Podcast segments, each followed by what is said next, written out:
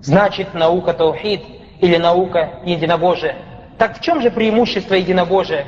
То есть зачем нам это учить? Кто-то в наши дни скажет, я же знаю, что Аллах есть. Мы уже сказали, что все люди знают на земле, что Аллах есть.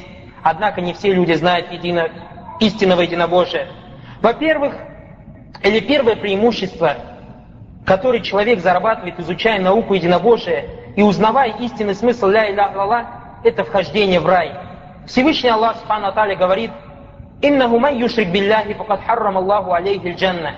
Поистине, кто предает Аллаху сотоварищи, Аллах для того сделает харамом или запретит для того рай. А когда человек будет совершать ширк? Тогда, когда он не знает единобожие. Также наш пророк Мухаммад, саллаллаху алейхи вассалям, сказал, «Ман каля ля иляха илляллах, халисан мин кальбихи дахаля джанна». Тот, кто скажет «Ля иляха илляллах» искренне от сердца, тот зайдет в рай. О посланник Аллаха, я спрошу у него. Сейчас я не могу у него спросить, так как он мертвый, я просто-напросто обращаюсь к его сунне. То есть буду искать ответ от пророка в его сунне. Как же мне говорить «Ля иляха илляллах» от сердца?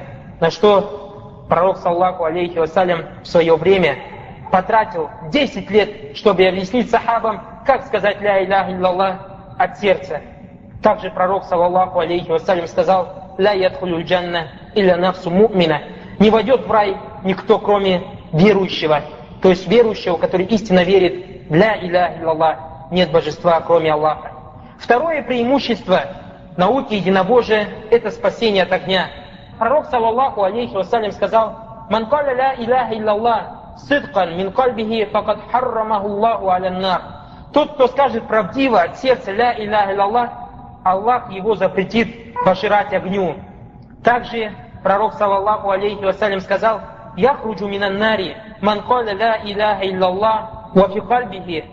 Выйдет из огня тот, кто скажет ля иляха илляллах, и в его сердце вазну шаирати мин иман.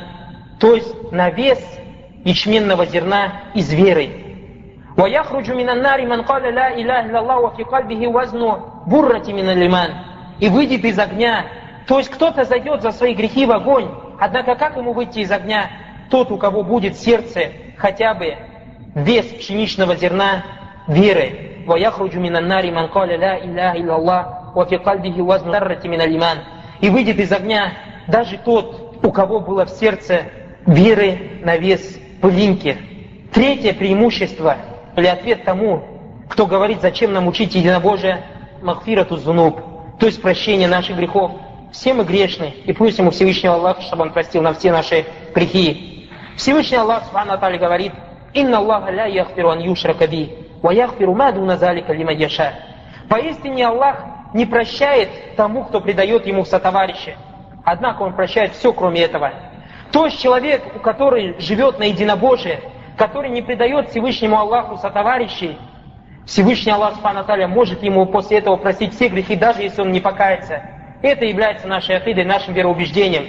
Если человек, какой бы великий грех не совершил, кроме ширка, умирает, он попадает под желание Всевышнего Аллаха. Если захочет, простит, если захочет, накажет. Однако, если человек сделал грех и покаялся в этой жизни, Всевышний Аллах Субхану прощает ему. Также передается хадис от пророка, саллаллаху алейхи вассалям, он сказал, что Всевышний Аллах сказал, «Ябна Адам, о сын Адама, ляу атайтани бикарабиль арды хатаян, если ты придешь ко мне с грехами, величину в землю, то есть величину в земной шар, ля питани ля тушрик бия и ты встретишь меня, не предавай мне сотоварищи, ля атайтука бикарабиха махфира, я к тебе приду с таким же огромным прощением, то есть прощением величину в земной шар.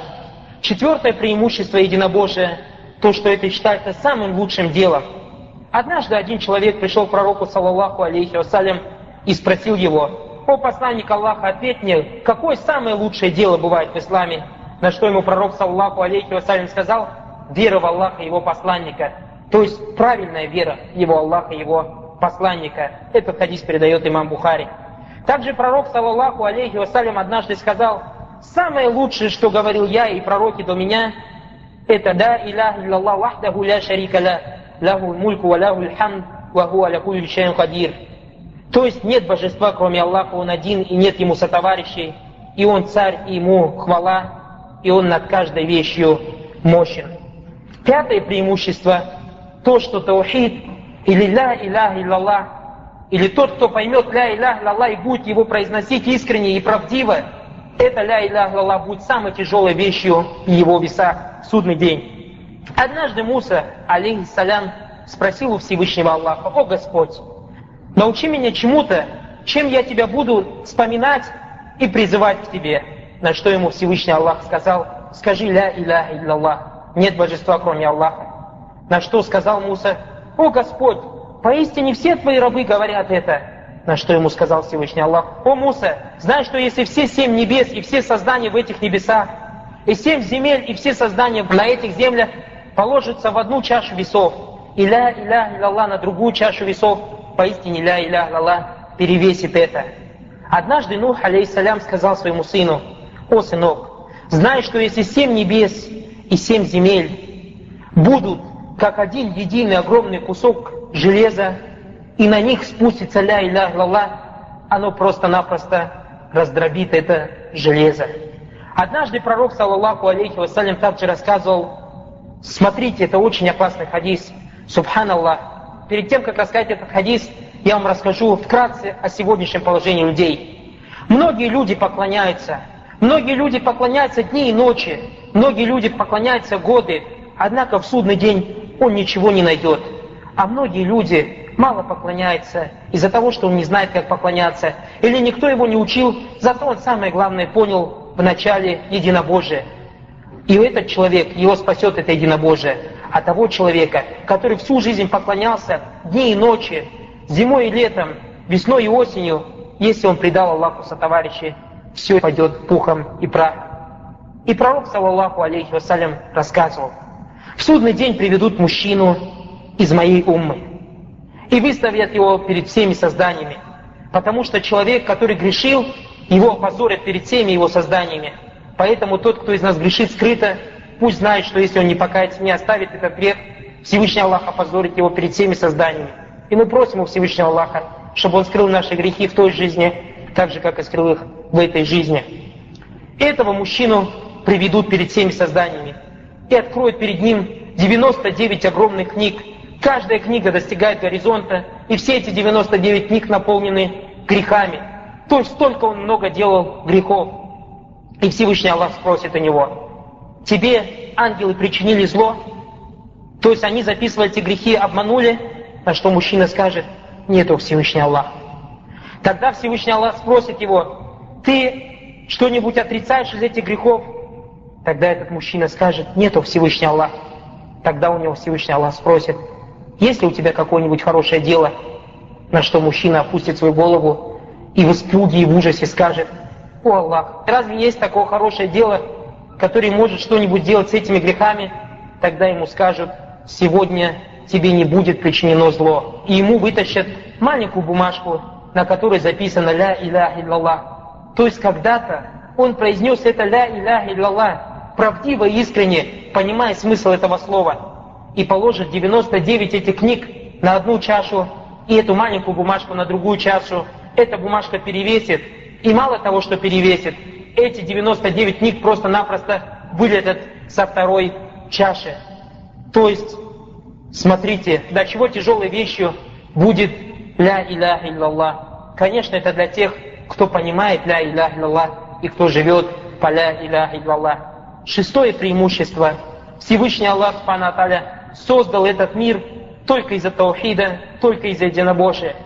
Всевышний Аллах Субхану сказал, «Вама халякtul джинна валь инса илля лиябудун». Поистине я создал джинов и людей только для того, чтобы они мне поклонялись. То есть, чтобы они познали Аллаха, полюбили Его и затем поклонялись. Седьмое преимущество. Ля иляха иллаллах или таухид, единобожие, является причиной, из-за которой Всевышний Аллах послал на землю посланников. Как сказал Всевышний Аллах, «Валакад баасна фи кулли умматин расуля они абудуллаху вот что-нибудь тагут. Мы послали в каждую уму посланника с тем, чтобы они сказали, поклоняйтесь одному Аллаху и сторонитесь всего того, чему поклоняются, кроме Аллаха. Восьмое преимущество. Таухид или единобожие является самой великой причиной принятия наших дел. Всевышний Аллах Субхану сказал, «Иннама ятакаббалю Аллаху миналь муттакин». поистине Аллах принимает только от богобоязненных. И ученые сказали, кто такие муттакин или кто такие богобоязненные? Это единобожники, которые побоялись многобожия и побоялись предавать Аллаху Субхану Аталя товарищей в своих делах. Также Всевышний Аллах Субхану Аталя сказал, «Ляйна шракта ляйхбатан на амалю». Если ты будешь мне предавать товарищей, тогда все твои дела просто-напросто превратятся в пух и прах. А кто предает Аллаху сотоварищи? Тот, кто не знает таухида. Также пророк, саллаллаху алейхи вассалям, сказал, «Инна Аллах ля якбалю амалян мин мушрикин аслям, хатта ядау ширка ва ахля». Поистине Аллах не примет дела того мушрика, который принят ислам, до тех пор, пока он не оставит ширк и мушриков. Значит, человек мушрик принимает ислам, он становится мусульманином. Всевышний Аллах насчет его дела принимать только тогда, когда он откажется от ширка и других мушриков.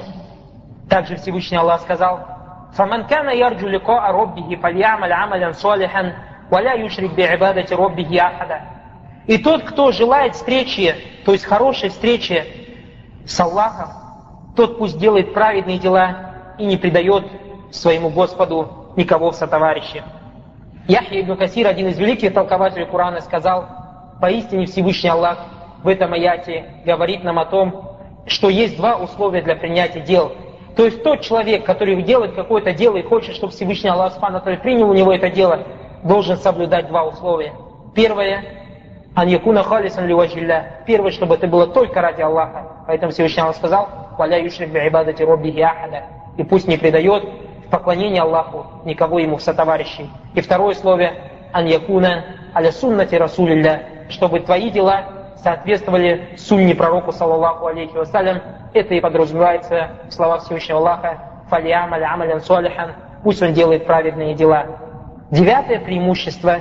Тот человек, который придерживается единобожия, знает единобожие и понимает его, Всевышний Аллах отвечает на его дуа. Как сказал Всевышний Аллах, «Вама дуау кафирина илля фи валяль». И дуа кафиров, или призыв кафиров понапрасну. Всевышний Аллах не принимает дуа кафиров. Отсюда мы понимаем, что дуа верующих или призыв верующих Всевышний Аллах принимает.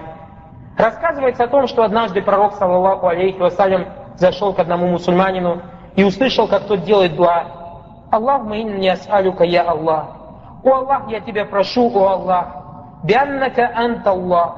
Тем, что ты Аллах. То есть, о Аллах, я прошу тебя, о Аллах, тем, что ты Аллах. Аль-Ахад, один, ас-Самад, Самад. Мы, иншаллах, разберем в будущем смысл слова Самад. Аллази лям ялид валям юляд. Тот, который не родил и не был рожден. Валям якулляху куфуан ахад. И не было никогда которому подобных. Антахфира лизунуби. Чтобы ты простил мои грехи. Иннака анталь гафуру рахим. Поистине ты прощающий, милостливый. После чего пророк, саллаху алейхи вассалям, сказал, факад гуфираля, факад гуфираля, факад гуфираля поистине ему прощено, поистине ему прощено, поистине оно ему прощено, потому что он призвал Всевышнего Аллаха Субхану великими именами, которые все указывают на единобожие Всевышнего Аллаха Субханаху Ва Тааля. Десятое преимущество. Человек, единобожник, по причине своего единобожия или по причине единобожия Всевышний Аллах Субхану избавляет своих рабов от печали, трудностей и проблем – Всевышний Аллах Субхану рассказывает о своем пророке Юнусе. Все из нас знают, что однажды пророк Юнус, его съела огромная рыба, то есть он попал в чрев огромной рыбы, после чего он призвал Всевышнего Аллаха такими словами. «Ля иляха илля анта субханак» Нет божества, кроме тебя, да вославишься ты. Инни кунту миназзолимин. Поистине я был среди злотворящих. После чего Всевышний Аллах Субхану сказал, «Фастаджабна ля». Мы ответили ему на это дуа. «Ванаджайнаху миналь гам». И мы его выручили из печали. «Ваказалика нунджиль му'минин». И таким образом мы будем спасать верующих. То есть через «Ля иляха илля анта субханак», через единобожие. Также передается общеизвестный хадис о том, что однажды три праведных друга шли по пустыне. И начался сильный дождь и они зашли в одну из пещер. После чего Дождь подмыл скалу, и эту пещеру засыпало камнями. И вход в эту пещеру закрыл огромный камень. И тогда трое друзей сели и начали думать, как же нам выйти из этой пещеры. Они были праведными людьми.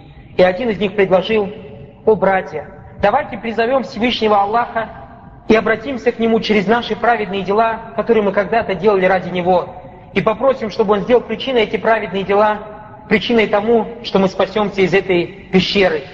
Тогда один из них начал и сказал, «О Всевышний Аллах, когда-то у меня работал один человек. Я его нанял, и он совершил определенную работу, после чего он ушел, не взяв свое вознаграждение. Его вознаграждение я пустил в дело, то есть купил коров, баранов и так далее, и после чего Всевышний Аллах Субхану дал ему баракат в этом имуществе, и у него появилось огромное стадо коров и баранов по причине этого конкретного или определенного количества денег, которые оставил тот работник. Через несколько лет этот работник вернулся к нему и сказал, помнишь, когда-то я у тебя работал и не взял свое вознаграждение, я хочу забрать эти деньги. На что ему этот человек сказал, видишь вот эту долину, наполненную стадом коров и баранов? Он сказал, да, все это твое. На что тот сказал, ты издеваешься надо мной? Он сказал, нет, поистине все это вышло или все это получилось из тех денег, которые ты оставил. После чего тот человек забрал все эти стада и ушел. И тогда этот человек сказал, о Аллах, поистине, если я это дело сделал ради, только ради тебя, тогда помоги нам выбраться из этой пещеры, после чего действительно скала немного отодвинулась, и они увидели луч солнца. Однако они не могли все равно из нее выйти. Тогда разговор начал второй и сказал, о Всевышний Аллах, когда-то у меня были родители, и я работал. И после работы я возвращался с молоком. И я, во-первых, поил своих родителей, а потом поил свою семью, свою жену и своих детей. И однажды я задержался и пришел домой и нашел своих родителей спящими. И дети мои от голода плакали очень сильно и просили у отец напои нас этим молоком. Однако я всегда привык поесть сначала родителей. И я встал около их головы и ждал, пока они проснутся. И он сказал, «О Всевышний Аллах, если это сделал только ради Тебя, тогда помоги нам выбраться из этой пещеры», после чего действительно камень еще немного отодвинулся. Однако они все равно не могли выйти. Здесь начал свои слова третий человек и сказал, «О Аллах, у меня когда-то была двоюродная сестра. И она была очень бедна, а я обладал имуществом. И она приходила ко мне занимать деньги, но я ее очень любил. Однако она не хотела выходить за меня замуж. После чего однажды у них было тяжелое положение, у ее семьи было тяжелое положение, она пришла просить у меня деньги. И я сказал, если ты мне отдашься, то я тебе дам деньги. Она отвернулась и ушла. Однако их положение стало настолько тяжелым, что ей уже деваться было некуда, она пришла и сказала, хорошо. И когда он уже почти что приготовился совершить зина прелюбодеяние, она ему сказала, побойся Аллаха. После чего он сказал, я встал и ушел. И он сказал, о Всевышний Аллах, если ты знаешь, что я оставил прелюбодеяние только ради тебя, помоги нам выбраться из этой пещеры, после чего Всевышний Аллах Субхану просто-напросто убрал этот камень, и эти люди вышли из этой пещеры. Здесь хотелось бы всем нам задать себе вопрос. То есть мы видим, эти люди вышли, или причиной их спасения было единобожие. То есть они обратились к Всевышнему Аллаху через свои праведные дела. А сейчас я спрошу всех нас, пусть каждый задумается, если он попадет в такое положение, если ему на сегодняшний день вспомнить дело, которое он сделал ради Аллаха, чтобы обратиться через это дело к Всевышнему Аллаху. Наверное, каждый подумал. Вторая польза из этого хадиса – это праведные друзья. Субханаллах. Смотрите, они были трое, все были праведными. И после того, как каждый из них призвал Аллаха через свое дело, камень этот открылся. А если бы один из них не был бы праведным, разве бы они вышли из этой пещеры? Поэтому каждому из нас надо посмотреть, кто его окружает, кто его друг. Потому что пророк, саллаху алейхи вассалям, сказал, «Аль-мар'у аладини халили, Фальянзу рахадуку ман юхали. Поистине человек на религии, на нравах своего друга. И пусть каждый из нас посмотрит, кто его друг. Также передается в известном хадисе про Сару, жену Ибрагима, алейхи салям. Сара была женой Ибрагима. Однажды рассказывается, Ибрагим, алейхиссалям, после того, как он совершал призыв в Палестине, там, где жила его семья, его родственники, его племя, они его просто-напросто выгнали из дома, после чего он отправился в Миср, то есть на египетскую землю. В то время этой землей управлял один из фараонов. Этот фараон был злодеем. И у него была такая мысль, он всегда говорил, что любая женщина, которая живет в Египте, и мне понравится, или заходит в Египет, мне понравится, я должен ею овладеть. Однако с условием, чтобы она не была девственницей. То есть она должна уже быть замужем. Почему так один Аллах знает?